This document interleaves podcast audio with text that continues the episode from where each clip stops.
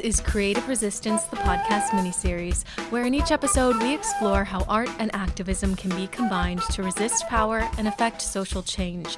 I'm your host, Sarah J. Halford. So, this podcast miniseries is all about learning about artistic activism in a practical way so that we have the tools to get out there and actually start making the work.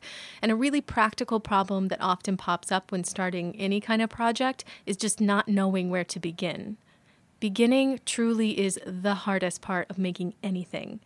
The mental preparation is the comfortable part, but the actual doing, not so easy. So if you're stuck or just feel like you have too many ideas and don't know where to begin, here's an entry point that might help out. Start with the audience. Because artistic activism does not happen in a vacuum.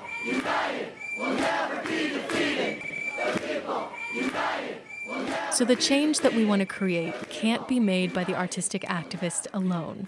If it could, we would have gone out there and made it already. But we need people to help rally behind the message and actively work with us to change the issue at hand.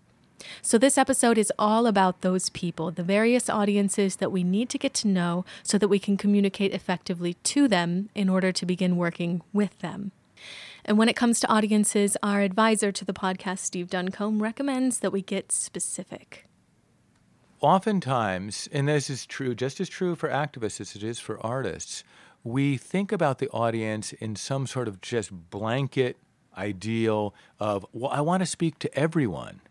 The problem is, is that when you try to want to speak to everyone or uh, have some sort of effect on everyone, um, you kind of shoot too wide, right? And so the most effective way to actually reach people is just speak to one person. You can have a conversation with them for an hour and you'll probably, you know, have a good chance of convincing them of something. But that's actually really inefficient. And so thinking about audience is a way of tacking between those two things, which is to say, if I want to change a policy, for example, which is a very instrumental um, objective, who is it better that I speak to? Who is it better that I perform for? Who is it better that I create some sort of piece of art for? The general public, or policymakers. Now, it may be that the general voting public is the better audience, right? Because that general voting uh, public can actually pressure the policymaker and so on and so forth. Or it may be that it's better just to impress the policymaker because that policymaker can actually make a decision which will actually have real transformative effects. But the type of work that's going to have an impact on a policymaker is probably very different than the impact it's you're going to make on a small community in you know, rural Pennsylvania, which is very different, who is voting for that politician or that policymaker, which is very different than an urbane public in San Francisco or New York, which is very different than a low income population in Miami. And to think that you don't need to think about that is sort of the ultimate of artistic or activist hubris, which is people are just like me. I just have to speak for myself and speak to myself. And that's a mistake. Trying to define our audiences can get really problematic really quickly because blanket assumptions on who those audiences are is both paternalistic and just ineffective. Getting by on assumptions is a sure way to miss out on the nuances of people. So, in an effort to avoid this, Steve says that we can actually steal some moves from the advertising industry. Advertisers think about audience all the time. Um, and they think about audience all the time because they're really interested in having an impact. Uh, not a great impact, um, but an impact nonetheless. And we need to learn how to think about audience as well. And the simplest way to avoid making assumptions about our audiences is to actually ask the audience and talk to the people you're trying to reach again, advertisers do this all the time. They have focus groups. Now, I'm not saying that artistic activists should have focus groups, but you can go to a bar and talk to people. You can go to a laundromat and talk to people and get an idea of what are the values that they hold dear? What sort of signs, symbols, and stories resonate with them? One of the things we do in our trainings, we do a cultural map of the terrain and a cultural map of the audience who we think we're going to reach. And part of that is trying to figure out who these people are and what they value. So, for example, when we were in Texas, we did a whole bunch of brainstorming um, on Texans and what do they believe, what do they hold dear, and it was you know fascinating. You know, Texas exceptionalism, Texas machismo, pride in the state. Um, was it God? football, and pickup trucks. I think were some of the three main signifiers we came up with. Um, and it's important to know that those things are actually really important. Um, because then you can be able to speak in a language that people can hear. Now, what you do with that language, where you go with it, you know, is up to you. We use the idea of a football player to talk about the value of public education and to talk about the the need for public funding of public education because all of those great Texas football players all went to Texas public schools. And so but that was an in that could possibly reach an audience that we wanted to reach, which are non-political, non-lefty, regular everyday Texans.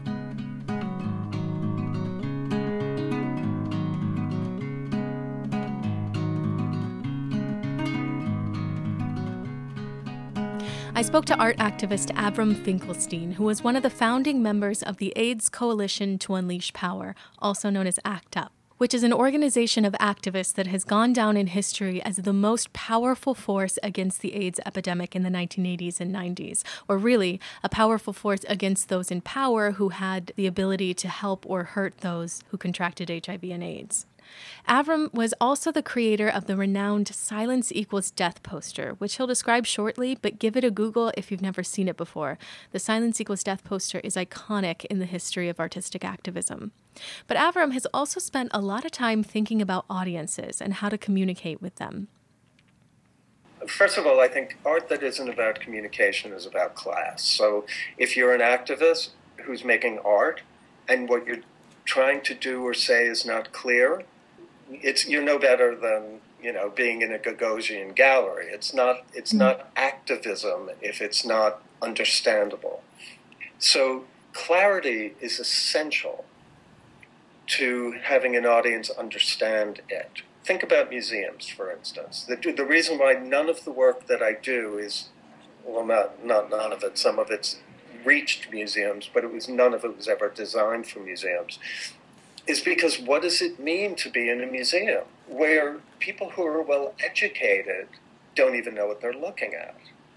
Like super smart people, like who could be brilliant research scientists, don't have no idea what they're looking at when they look at a de Kooning painting. So, what does it mean to be in an environment that's so densely coded that people on the top of top top of uh, access to wealth and culture and education can't even understand it. So the most important thing is clarity.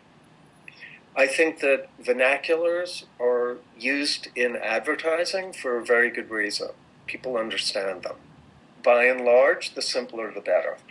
So those are two completely key things. The third thing is knowing your audience. Of course, I've given you five examples of things that had multiple audiences. And there's where codes come in. How do you signal to multiple audiences at the same time? You use codes. If you look critically at every piece of advertising, every piece of political language, every journalistic report, everything is just packed with codes. So I think understanding codes is a, is a key thing as well. Audience, brevity, clarity, codes. Codes, or as they're sometimes called cultural codes, are symbols and systems of meaning that are relevant to members of a particular culture. They imply things without spelling them out. So, for example, there was an advertisement going around a while ago for a weight loss supplement for women with the words, Are you beach body ready? above a thin, heavily airbrushed woman in a bikini. The advertisers appealed to the dominant cultural code for women in their market of thinness as beauty, using the thin woman as a symbol for what beautiful is. And if you buy their products, then you can be beautiful too. Now, there's nothing wrong with thinness. I'm not in the business of skinny shaming, but chemically induced diets for the sake of thinness are just objectively bad for you. We figure this out by now.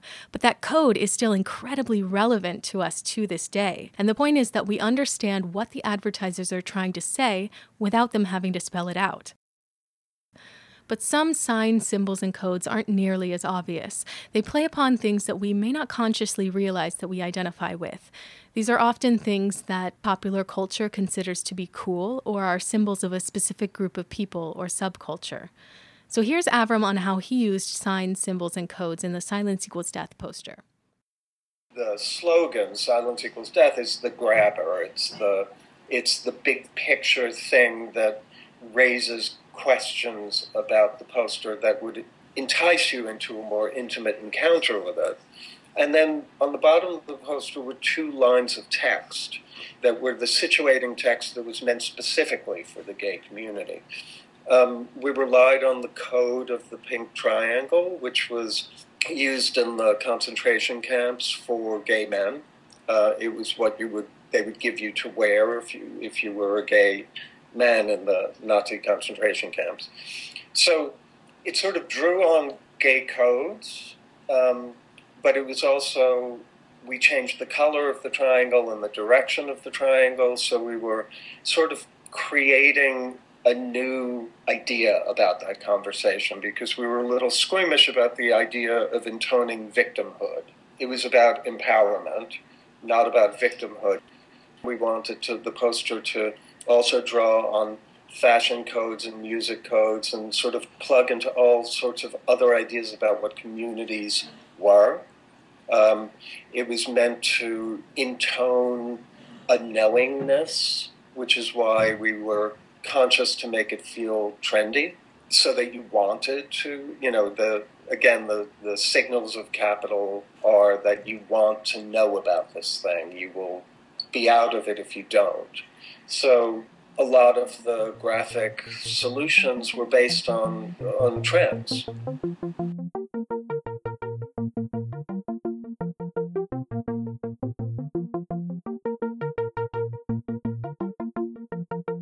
So, where does the media come into play in all of this? Well, surprisingly enough, the media is actually not an audience. Instead, it's a conduit for communication, sort of like a cable that connects a power outlet to a device. The kind of media that I'm referring to is basically what we consider to be the news. You can have old school television and print media report on an action, or you've got all the various platforms of social media, which these days is not only a conduit through which we share our lives, but can also act as an additional source of news.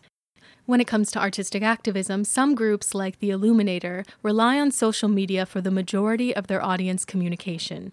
Nobody may be around for the action, but if they snap a picture or video and post it, social media will then bring the action to wherever the audience is power outlet to device. The reason why the Illuminator has so few live audience members view their work is because they present their artistic activism in the dark of night, which makes them sound totally badass, and they are. Illuminator uses large scale projections to communicate their message. In fact, you've probably already seen their work online. They're the creators of the 99% symbol of Occupy Wall Street. Typically, they'll project on buildings, which makes it kind of like graffiti, but also not at all like graffiti because it disappears as soon as they turn the projector off. I spoke to Mark Read and Rachel Brown, two members of the Illuminator who had some things to say about spectacle and virtual public spaces. Sometimes I refer to us as like David and Goliath. Like that's one of the. We have this little slingshot. It's this projector in a van and a bunch of people. And one of the way, one of the things that we can do is is kind of intervene within that spectacle in a way that generates excitement or images that are exciting to people that then get shared. And we have this thing called social media and the internet now, which is you know can be you know a counterpower to the information industry if you have the right slingshot and you can use it effectively. Um, you can kind of try to you know change the conversation in some way. One way that we continue that we talk about it, like we go into physical public space, um, you know, intervene there and make a spectacle and like contribute to that conversation, kind of you know turning, changing the story as Mark was talking about, you know, from the mainstream. And then we take that by documenting our work with photography and video. Um, and we put that on social media to intervene in the virtual public space that a lot of people in this information culture that we live in, um, that's where people are spending a lot of their time.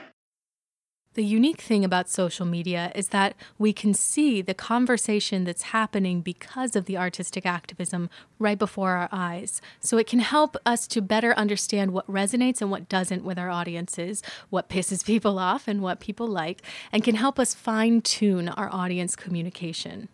It can be difficult to reimagine the media as a conduit for information because these days the media is talked about as if it's an audience in and of itself. But think of it like this when the illuminator takes a picture of the work and posts it on Facebook, It's not for Facebook itself, it's for the people who are going to see it on their timelines. Those people are the audience.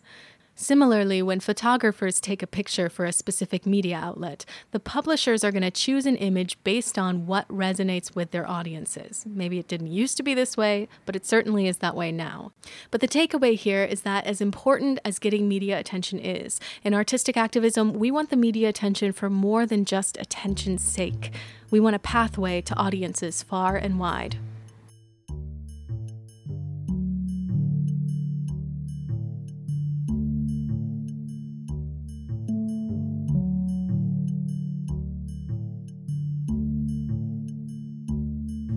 Diana Arce, the creator of Politaoke, who we heard from in the last episode, gave me some insight into how she thinks about her audiences. I always try to think from the perspective is like the audience is smarter than I want to believe that they are. And I think that comes out of a lot of sort of personal feelings, sort of like personal sort of reactions to art, where I feel like there's a lot of stuff where it's like I'm either treated, I feel like a lot of artwork either treats people like they're completely stupid or like you look at something that's kind of almost like you need a PhD for it mm. just to look at it. And um and I like to I try to think somewhere in the middle. I I want to think of I like to think about okay, how can I I need to be able to simplify this down in a way that it's understandable but it still has depth. I think anytime I ever make anything, I kind of think about like like what would what would my brother or my mother think about this work? They have no sort of inclination towards art. I think the only time they've ever been in a museum is if I've dragged them there and for me it's this point it's like if these people if my if like my brother or my mom can understand this and that sort of spans the you know spans two different generations if they can understand this then i'm in the right i'm at the right point in the work. So diana says that she wants artistic activism that's understandable but still has depth Beatrice Glow is an artist who shows that it's actually possible to strike this balance. She uses educational installations to tell the unknown stories of everyday objects like nutmeg that have had a significant influence on world history. Beatrice introduces counter narratives to some colonized national myths, which is pretty deep stuff, but she does so through art that uses codes that are both understandable and engaging. Thinking about, or I recently worked on the medium of what is perfume um, through creating sort of this uh, pop up perfume store that takes on the aesthetic of a perfume store in a shopping mall. But through there, I went into the history of each scent and the plant behind them and the ways in which they played really critical roles in the formation of um, globalization, right, during the age of discovery. Uh, so, like thinking about I talk about nutmegs and how that led to the trade of the Spice Islands with New York, and I talk about black pepper, right? After the English lost their first colony of uh, Run in Indonesia, they went to India and um, said, all right, well, then we're going to conquer this market, right? So that led to a whole other wave of colonization for at least five centuries, right? So I kind of talk about these domino effects in a perfume shop, and that kind of allures an audience that I find normally wouldn't go into an art space uh, because art space presents this hierarchy and there it's broken down into consumer language which is i think becoming a universal international language at this point. So how do we find new ways of reaching out to folks is the biggest challenge i think artists face today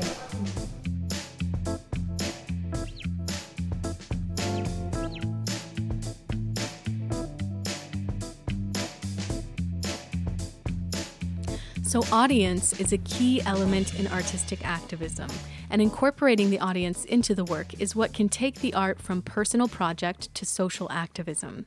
So, here's a recap of some helpful things to keep in mind. First of all, we need to figure out who the audience or audiences are and get as specific as possible. Then we need to investigate what kinds of signs, symbols, and codes resonate with them so that we can make artistic activism that's understandable to the people that we're trying to reach.